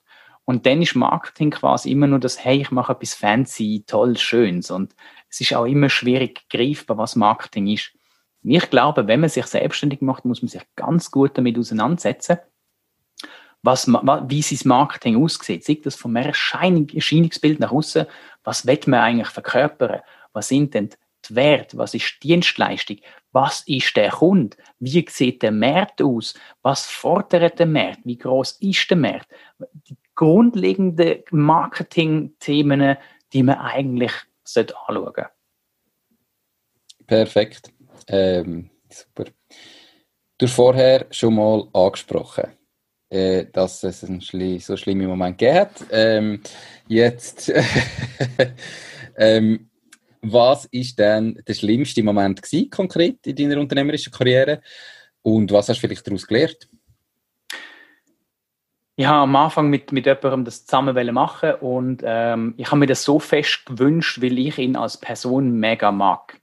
Und äh, wir kennen uns seit Jahren, haben nie zusammen geschafft, aber immer privat. Und wir, haben, wir sind schon zusammen auf Berlin, ähm, haben uns immer viel austauscht, immer häufig gesehen, äh, sie gehen essen. Und ich habe einfach mega mögen und habe gesagt, komm, das wollte ich machen. Und mein Herz hat gesagt, mach so, mein Verstand hat irgendwie gesagt, nein, wir, wir wissen zu wenig darüber, oder? Mhm. Und ähm, oder wir kennen uns zu wenig fest in Bezug auf Schaffen. Und das ist der Punkt gewesen, wo, wo ich jetzt fall, also wo ich dazu mal falsch gemacht, ich hätte mehr das, das Schaffen-Thema müssen, müssen, müssen thematisieren und schauen, ob wir da ein Match haben oder nicht. Und ähm, das, das ist einer der grossen Fehler gewesen. Es tut mir leid, dass es nicht geklappt hat. Für uns beide wahrscheinlich besser, wir grundlegend anders am Schaffen waren oder andere Grundsätze eigentlich verfolgt haben, obwohl ich meinte, wir sind da gleicher Meinung. Aber das ist halt Kommunikation, wo ähm, wahrscheinlich nicht so gut ist gelaufen. Das nehme ich auch mit auf meine Kappe. Ähm, von dem her äh, weniger schlimm, aber es hat mir, hat mir wirklich Zeit geraubt. Und das andere ist immer, wenn du halt so Sachen durch, durch rauszögern oder wartest oder rausschiebst, das ist das, wo ich glaube, der größte Fehler ist, wo ich immer wieder mache. Ich will sagen, ja, jetzt habe ich eine Idee, komm, warten wir jetzt einfach mal, oder? Und ähm, dann kommt irgendjemand anders, wo so ein ähnliches oder das gleiche Angebot hat und, ähm, oder die gleiche Idee und kommt jetzt vor und ähm, dann rege ich mich meistens dann selber darüber auf, dass ich es äh, dass nicht schon in Angriff genommen habe. Okay. Aber manchmal hat man halt an der Medizin immer eine Frage von der Prioritäten. Okay. Ähm, also du hast damals dem Fall mit dem Kollegen, ähm, privaten Kollegen, äh, angefangen, die Firma zu gründen oder ist der beteiligt gewesen, oder haben ihr das zusammen gemacht und mittlerweile nicht mehr? Nein, er hat keine Beteiligung wollen, von dem her hat es das Ganze mhm. dann ein bisschen einfacher gemacht. Also ich bin immer, ähm, immer noch äh, alleinige Inhaber von dieser mhm. Firma mhm. und ähm, da ist eigentlich glimpflich eigentlich ausgegangen. Aber es hat halt Zeit geraubt und wir haben beide Sachen Zeit investiert und das, das hätte wie nicht müssen sein. Das, das ist nebenbei noch irgendwie so ein Schauspielplatz gewesen, wo du denkst, äh, Okay. Muss man unbedingt haben. Okay. Ähm, hat es dann auch den Moment gegeben, wo du in dem Ganzen vielleicht das Gefühl hast, oh, ist Selbstständigkeit gleich das Falsche? Soll ich nicht gleich wieder einen Job suchen? Ähm, und dir so das, das Leben von vorher zurückgewünscht hast? Oder ähm, ja, so weit ist es dann gleich nicht gekommen?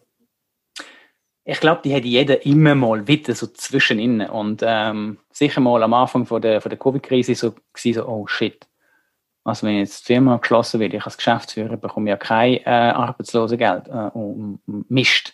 Oder ähm, muss aber im Nachhinein sagen, ich glaube noch nie so viel Jobangebot gehabt, seit ich meine eigene Firma habe, als vorher.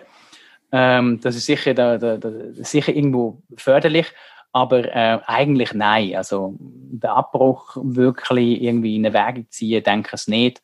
Und ähm, ich glaube, das ist das Richtige für mich persönlich.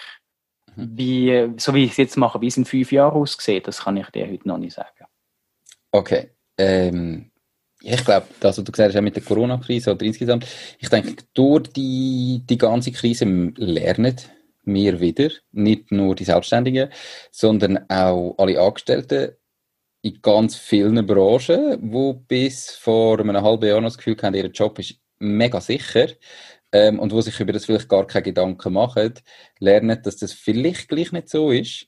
Und mhm. ich sage jetzt auch bei mir, ich meine, wir haben irgendwie äh, im, im Sportcenter sind wir plus minus 30 Mitarbeiter. Ähm, die sind nicht alle Vollzeit, aber es sind gleich Leute, die da irgendwo arbeiten. Ich sage jetzt, ja, sollte jetzt da, sollten wir Konkurs gehen am Schluss und unsere Firma wird zugehen, dann haben die ja alle keinen Job mehr. Also, es ist ja nicht so, dass nur dann ich als Inhaber, klar, mir geht es dann vielleicht noch mal ein bisschen schlechter, ähm, aber das betrifft die alle auch. Der Unterschied ist halt, dass ich bereits vorher mich entschieden habe, mein Leben selber in die Hand zu nehmen, mein eigenes Ding zu machen und ich habe dann Möglichkeiten, aus dieser Krise heraus äh, zu entscheiden, was machen wir jetzt, wie gehen wir weiter.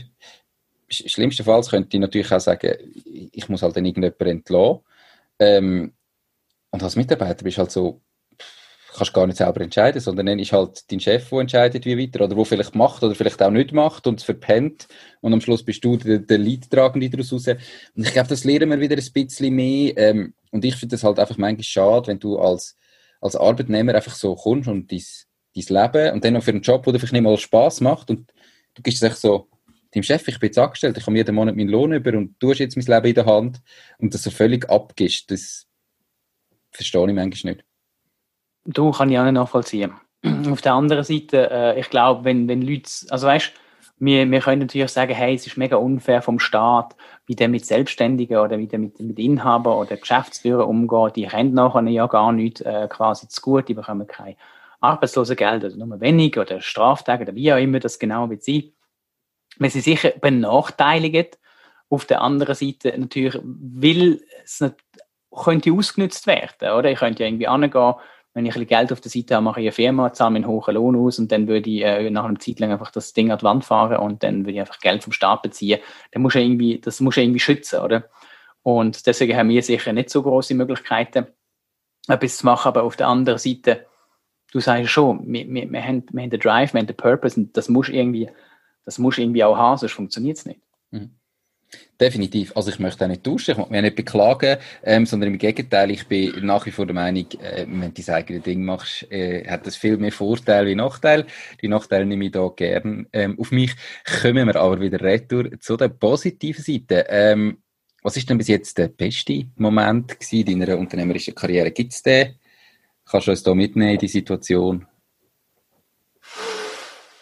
Aber der eine super Moment, äh, also es hat immer wieder gute Momente, wenn du halt einfach ein Feedback von einem Kunden bekommst und sagst, die sind über beide Ohren happy mit dem, was sie bekommen haben. Und äh, ich hab, bin jemand, der hat sehr hohe Ansprüche an sich selber und ich, äh, ich da haben auch viele Kunden am Anfang Mühe. Wir kommen so, Schritt Nummer eins ist immer, was haben wir für ein Ziel als Dienstleister quasi? Was wollen wir erreicht haben?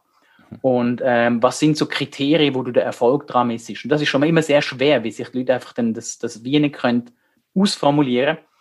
Und dann frage ich mich ja, was muss es haben, damit du nachher mit einem Lächeln an Neues zurückdenkst? Und dann wird das dann schon ein bisschen greifbarer. Und wenn dann wirklich der Moment kommt, wo ähm, die Zusammenarbeit beendet wird, weil sie in der Lage sind, das selber zu machen, oder wenn wir das Projekt abgeschlossen haben, und der Kunde sagt, er ist happy, ähm, strahlt über beide Ohren in einem Zoom-Call, schreibt dir ein SMS nachher, oder du siehst einfach nur auf dem Dashboard in den Zahlen, dass die einfach so nach oben gehen, dann musst du schon sagen, das ist super, das ist genial und das macht Spaß. Und wenn dann die Zahlen nach oben gehen und der Kunde begreift das und checkt das und ist dir mega dankbar und sagt dir das, das sind so die schönsten Momente, ähm, äh, wo man irgendwie bekommt. Und das Eintüpfchen vom Ganzen ist dann, wenn er sagt, hey, weißt du was, endlich check ich danke, hast du mir geholfen aufräumen, endlich begreife ich das Thema, endlich kann ich das selber machen, dann haben wir quasi wie unsere Mission erfüllt. Perfekt. Das klingt doch sehr gut. Und im Moment gibt es immer wieder, nicht nur einmal, umso besser. Ja. Im äh, Vorgespräch äh, wo es darum gegangen ist, wie ich dich am besten vorstelle, hast du gesagt, ich soll nicht Unternehmer sagen, sondern digitaler Marketer, ähm, was ja auf die eine Seite stimmt. Ich persönlich würde dich aber trotzdem als Unternehmer bezeichnen. Was bedeutet es für dich ganz konkret, so dein eigenes Ding zu machen oder Unternehmer zu sein? Was heißt das für dich? Wie kann, wie kann man das erklären? Es gibt ja Leute, die sich das so nicht vorstellen können. Also, look, es gibt so ähm, ein Zitat, ich weiß nicht genau, von wem das ist. Ich habe das irgendwo mal aufgeschnappt und das ist immer das, was mir so durch den Kopf geht. Ich arbeite, um zu leben und also, dass ich kann leben und nicht ich lebe, um zu arbeiten. Mhm. Also das ist, glaube ich, so ein bisschen der, der, der Hauptpunkt, also eben das Thema Work-Life-Integration, wo da wieder für und, und eben das nicht mehr 9 to 5, sondern dann, wenn es für mich eigentlich am besten passt. Das ist für mich Unternehmertum. Auf der anderen Seite heißt Unternehmertum dann eben nicht nur die Freiheit, sondern du musst, du bist halt immer dran. Also äh, du schaffst ständig und stetig. Ähm, das heißt ja auch selbstständig, oder? Immer dran. Ähm, das bedeutet, das sind so die zwei Seiten, wo jeder sich muss bewusst sein, wenn er das macht. Wenn einer nicht gut kann kommunizieren, nicht gut im Austausch ist, nicht gut Projekt kann führen, nicht gut in seiner Abrechnung ist, nicht gut an den Kunden ankommt, dann hast du das Problem als Selbstständige. Weil dann wirst du zwangsläufig immer eine von diesen Kaden oder eine von diesen Ausprägungen wirst du irgendwie in den Hammer hinlaufen. Wenn du nicht kannst gut kommunizieren, das ist bei vielen Freelancern zum Beispiel der Fall, weil die nicht wissen, wie oder im Austausch mit dem Kunden, äh, weil ihnen einfach die Werkzeuge nicht gegeben sind, dann gibt es irgendwann mal einen Clash. Wenn du deine Buchhaltung nicht im Griff hast, dann wirst du irgendwann mal kein Geld mehr haben. Wenn du kein Marketing machst, wirst du irgendwann mal keine Kunden mehr haben. Und das bedeutet für mich, unternehmerisch tätig zu sein, eben auch wieder den Fächer aufzumachen und die verschiedenen Aspekte im Prinzip zu beleuchten. Okay. Ähm, wenn du jetzt nochmal müsstest starten, du hast noch nicht so lange her gestartet, eben so anderthalb, zwei Jahre, wo du, wo du selbstständig machst. Ähm, Gibt es bereits Sachen, wo du heute würdest sagen, du wirst es anders machen? Nein. Alles gleich. Okay. Ja, perfekt. noch, ein bisschen mehr, noch ein bisschen mehr auf meinen Kopf lassen zwischen denen. Nein, stimmt nicht, weil dann hätte ich mich wahrscheinlich nicht selbstständig gemacht. Nein, ich glaube, ich würde nichts anders machen. Nein. Okay, äh, ich frage die fünf Jahre nochmal in der Folge 500 oder so auf dem Podcast. Perfekt. Abgemacht, gell? Ähm, hast, du hast vorher gerade schon ein Zitat erwähnt. Ähm, jetzt kommt die obligate Frage im Podcast rein. Was ist dein Lieblingszitat und äh, warum genau das? Es gibt ganz, ganz viele Zitate und ich bin nicht unbedingt der Mensch, der sich irgendwie Zitat kann merken, aber ein Zitat, das, das hat mich schon immer ein bisschen prägt. Ähm, das ist so ein bisschen zweigeteilt. Ähm, es ist von ähm, einem sehr reichen Mensch auf dieser Welt, der jetzt nicht unbedingt ein Elon Musk oder Mark Zuckerberg ist, sondern es ist der Warren Buffett. Und ähm, hat sehr viele gute Zitate gebracht. Und eins äh, davon ist: It's better to be approximately right than precisely wrong. Und ähm, ich finde das ein super Zitat, weil es eigentlich so ein bisschen verkörpert, wie ich denke, und auf der anderen Seite sagt, oder sagt, mit der Stoßrichtung gibt, was man eigentlich heute müsste machen, oder? Ähm, meine Frau sagt zwar immer, ich bin Perfektionist, aber ich glaube nicht unbedingt daran, dass ich ein Perfektionist bin, weil sonst würde ich gewisse Sachen ganz anders angehen. Ich will natürlich schon, dass ich ein schönes Studio dahinter, das muss schon ein bisschen etwas hermachen. Ich habe einen mhm. grossen Qualitätsanspruch. Ja, ich sehe, du ich hast glaube, jetzt so auf meinen Hintergrund und auf meine Dunkelheit im Raum angesprochen, gell? Kein Problem, nein, nein, ist schon gut.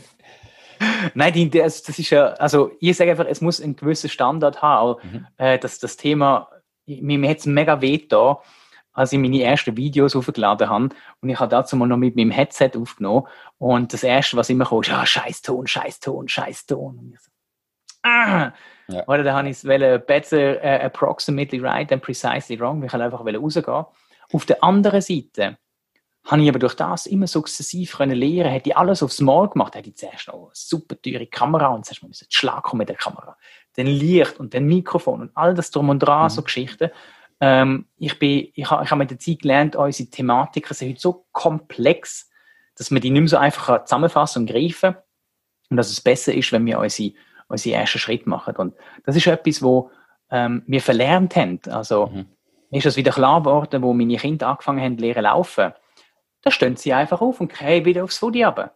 Und es ist ihnen egal. Sie, sie warten nicht bis auf den Moment, wo sie perfekt laufen können, sondern sie machen es einfach. Und wir haben das uns aber mit der Zeit irgendwann abtrainiert. Und ähm, wenn man sich das anschaut, in vielen Projekten wünsche ich mir eben wieder das Thema, dass man mehr ausprobiert, mehr testen und vor allem ein Punkt, wir sollten mehr machen als nur wählen. 100% bei dir. Ich glaube, ähm, wenn man eben nicht einfach mal irgendwann startet und wieder umgeht, dann kann man auch gar nicht perfekt laufen. Also das Nein, gehört dazu, bis man, man kann noch so viele Bücher darüber lesen, wie es ist, richtig zu laufen. Kann man in dem Alter eh nicht, aber egal, egal was man macht, ähm, am Schluss muss man es irgendwann machen und, und lehrt. Ja, genau. Äh, noch, weißt, noch, ich hatte auch den Punkt gehabt, wo, wo, wo ich gesagt habe, hey, ich bin jetzt zweimal gescheitert und das mhm. hat mir, also in meinen Jobs vorher bin ich zweimal wirklich böse auf die Schnur gehalten und es hat mich mega mögen, eine Zeit lang, bis ich gemerkt habe, hey, weißt du was? Eigentlich sollte ich aus dem lernen und etwas besser machen. Und es hat aber etwas mit unserer Kultur und Mentalität halt auch zu tun. Kannst du noch nur schnell ähm, für all die, die jetzt vielleicht nicht gerade perfekt Englisch können, das Zitat ins Deutsche übersetzen? Also, it's better to be approximately right than precisely wrong heißt, es ist besser, wenn du nur annähernd auf dem richtigen Weg bist, anstatt komplett auf dem falschen.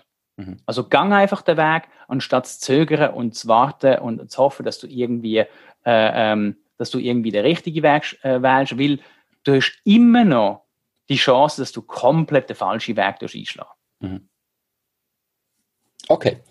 Ähm, ja, 100% bei dir, ähm, wie du gesagt hast, mehr machen, weniger wählen oder weniger davon reden. Darum ähm, 100% bei dir. Dein Studio ist viel schöner eingerichtet wie meins. ähm, das sieht auch super aus. Aber für mich... ein super YouTube-Video, wo ich alle Tipps über so Heimstudios oder äh, Bürostudios ähm, erkläre. Und was ich da so alles einsetze. Das ist nämlich nicht mal unbedingt so teuer. Freut mich äh, unglaublich. Nein, für mich ist einfach wirklich auch, also ähm, das ist ja voll, da, da bin ich voll offen, ehrlich. Ich, auch der, der Podcast an sich. Ich meine, ich hätte jetzt auch noch mal können viel länger warten, noch nicht starten, ähm, zuerst noch mal die perfekten Tonspuren schauen und wie kann ich das machen und wie muss ich genau du, zu einem Programm ja, Du bist ja ein super Beispiel dafür. Ja.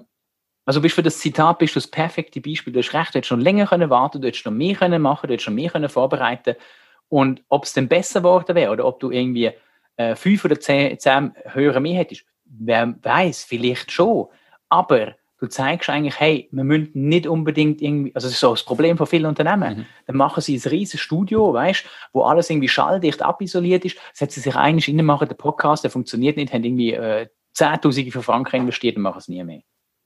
Ja, absolut weil sie dann vielleicht merken, das funktioniert nicht so. Und ich sage, machen, lehren daraus, machen, lehren daraus, machen, lehren daraus. Und genau. am Schluss ähm, ich, ist der Podcast ja auch nur ein Teil von mir. Ich habe aber auch noch andere Unternehmen. Ist mir viel wichtiger, ich mache es. Es kommt ein Video raus, das vielleicht nur 30 Views hat. Ähm, ist besser, wenn ich gar keins habe. Und irgendwann kann ich dann immer noch äh, darauf aufbauen.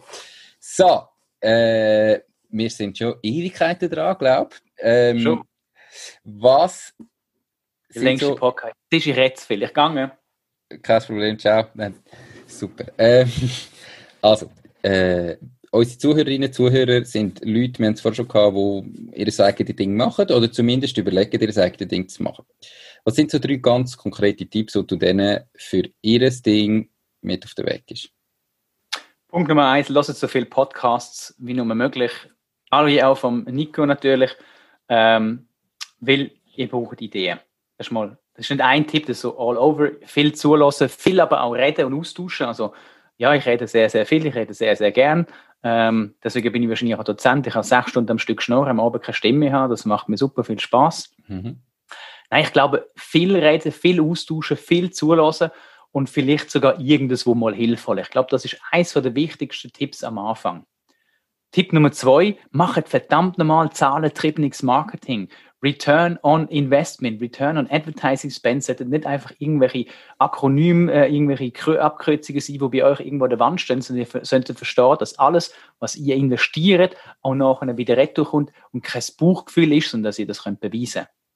Und Punkt Nummer drei, tun so viel automatisieren wie nur möglich. Das heißt nicht, dass ihr eures Marketing sollt automatisieren, sondern Automation bedeutet zum Beispiel, dass ich mich um meine Kreditkartenabrechnung, meine Quittungen, meine Rechnungen allgemein fast um nichts muss kümmern. Weil es ist alles Einfaches Beispiel, ich bekomme eine Rechnung, ich lege die in einen Ordner ab bei mir auf dem Computer, dann wird ein Mail ausgelöst an meinen Buchhalter, wo die Zahlung auslöst. Wenn der Zahlung verbucht hat, bekomme ich die Information, dass ich sie muss bestätigen und dann wird sie dementsprechend zum Verbuchen abgeleitet. Das ist einfachste Automation. Und mein, mein Buchhalter sagt immer wieder, hey, wir machen das super lässig. Ähm, es ist mega einfach, mega simpel. Ähm, wir haben mega wenig Koordinationsaufwand. Wir sprechen irgendwie einisch äh, gefühlt im Jahr wenn der Abschluss kommt und wenn Steuererklärung muss gemacht werden und damit hat sich's. Und da gibt es ganz, ganz viele Sachen, wo wir können mega viel irgendwie, ich sag mal, Hilfe äh, oder, oder Sachen automatisieren, wo extrem viel Zeit sparen. Also das soll jetzt nicht auf Kosten von Arbeitszeit von irgendwelchen äh, administrativen Leuten gehen, aber ich glaube, dass man einen Großteil aus der Administration kann automatisieren kann. Und das solltet ihr unbedingt machen, wenn ihr selbstständig werdet. Weil sonst frisst euch das den ganzen Sonntag. Definitiv. Dann sind wir die ganze Woche am Arbeiten und das ganze Wochenende am Rechnungen schreiben. Genau. Also auch meine Rechnungen automatisiert, Aufträge automatisiert. Dann muss ich nichts mehr machen. Einmal im Monat den Knopf drücken und das Zeug geht raus. Hör mal auf, wenn ich Administration müsste machen. Meine Güte, ich glaube, ich würde es nicht machen. Ja, das ist doch schön. Also, äh, falls ihr irgendwie Tipps wollt zu der Automatisierung, dann äh, geht auf den Chris los, der hilft euch gerne. Gibt es Bücher, wo du kannst empfehlen, wo dich vielleicht weitergebracht haben. Du hast vor einem kurzen so einen Riesenschinken erwähnt, wo du der Meinung bist, okay, wo du der Meinung bist, all unsere äh, Zuhörerinnen und Zuhörer sollten das lesen, wenn sie sich mit dem Thema Marketing, Unternehmertum, ihrem eigenen Ding befassen wollen. Es gibt einige Bücher, ich bin nicht unbedingt der Bücherfanatiker, der Bücherwurm. Ähm, ich würde lieber sagen, geht auf YouTube und schaut ein paar YouTube-Videos ähm, zu digitalem Marketing bald auch von mir in Schweizerdeutsch, äh, wie man gewisse Sachen dann tut machen. Mhm. Ähm, aber wenn du jetzt explizit Bücher anfängst, gibt es immer so drei Bücher, die mir immer im Kopf schweren, die ich immer wieder so ein bisschen präsent habe, wo mir sehr gut gefallen haben. Das eine davon ist Startup DNA von Frank Thelen, äh, einer von der äh, Löwen aus der Höhle der Löwen. Ähm, sicher zwiegespalten, was für ein Typ das er ist. Der ist sicher einer von diesen Vielschaffenden, von diesen technologisch Triebenigen. Aber was ich mega lässig finde, er treibt das Thema Zukunft und Technologie extrem voran. Und Startup-DNA gibt so ein bisschen das, das, das Test- und Ausprobieren-Gehen mit. Das neue Buch von ihm, 10x DNA, habe ich noch nicht gelesen, mhm. ist aber auf meiner To-Do-Liste. Und das Buch, ich finde es einfach, ich finde es extrem faszinierend, dass er sagt, hey, ich bin Skateboard gefahren und auf die Schnurrigkeit. Ich bin einfach wieder aufgestanden und weitergemacht, obwohl ich blühtet habe. Und äh, das sogar mein Sohn, ich habe das als Hörbuch äh, habe ich gelost, im Auto, sogar mein ältester Sohn hat das mitgelassen und er erinnert sich immer noch daran. Wenn er im Fernsehen sieht, hey, ist das der Skateboardfahrer? Sag ich, ja, mhm.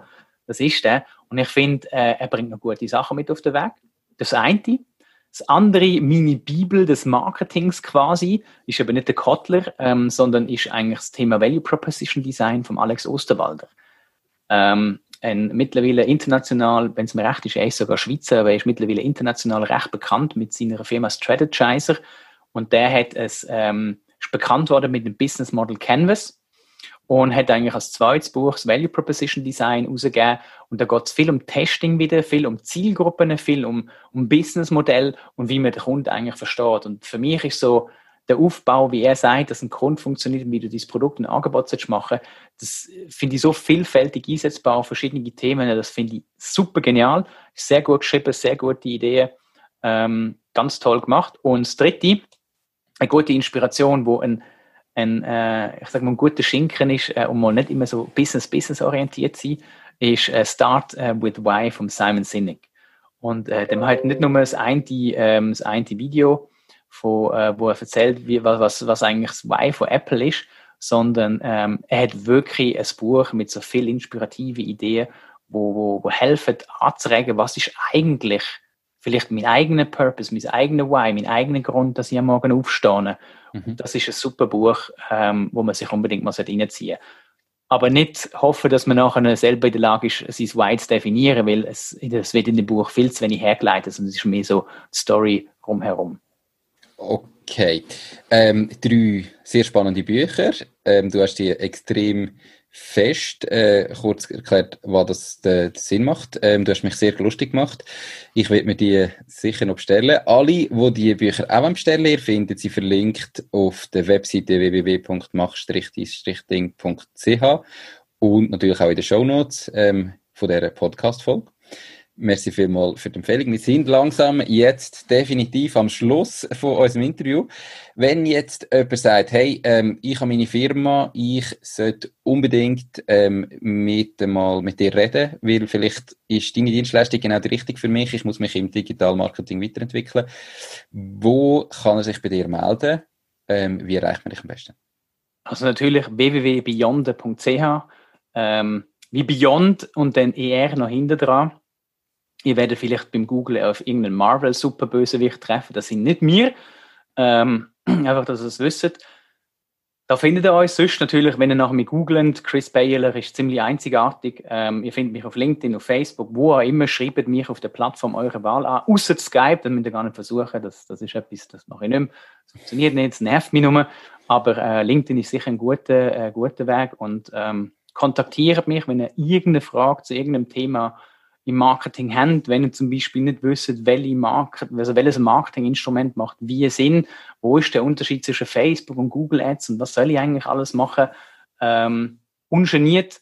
Ich tue praktisch immer jede Frage beantworten. Eins ist mir einfach ganz wichtig, wenn ihr mich auf LinkedIn kontaktiert, klickt auf die drei Pünktchen, sendet eine Message mit meiner Anfrage mit und sagt, hey, ihr habt mich gehört beim Podcast, mach dein Ding, damit ich dich auch irgendwo kann zuordnen kann, ähm, weil ich finde es immer wichtig zu wissen, woher kennt man die Person und was hofft sie sich eigentlich oder warum findet sie es interessant, ähm, weil dann entstehen nämlich auch noch spannende Gespräche. Perfekt. Ähm, ihr findet natürlich die, die LinkedIn-Profil und Webseite ebenfalls verlinkt in den Show Notes und auf der, ähm, meiner Webseite. Hey Chris, mega, mega spannend gewesen. Ähm, ich freue mich mega, auch irgendwann mal in deinem Podcast Podcast, nicht einmal Podcast kann ich sagen, in deinem Podcast zu Gast sein. Ich glaube, meine, du hättest zu viel geredet. He? Eben, gell? Ähm, mega spannend gewesen. Danke vielmals für all deine Ausführungen und ja, für deine Zeit. Ich wünsche dir ganz, ganz einen schönen Abend und bis gleich. Und ich werde das Video zu der Einrichtung vom Studio mal gut anschauen und vielleicht bei mir dann irgendwann mal etwas ändern. Perfekt. Hey, mit, ein paar, mit so Ikea-Lichtern würdest würdest du schon viel besser aussehen. Okay.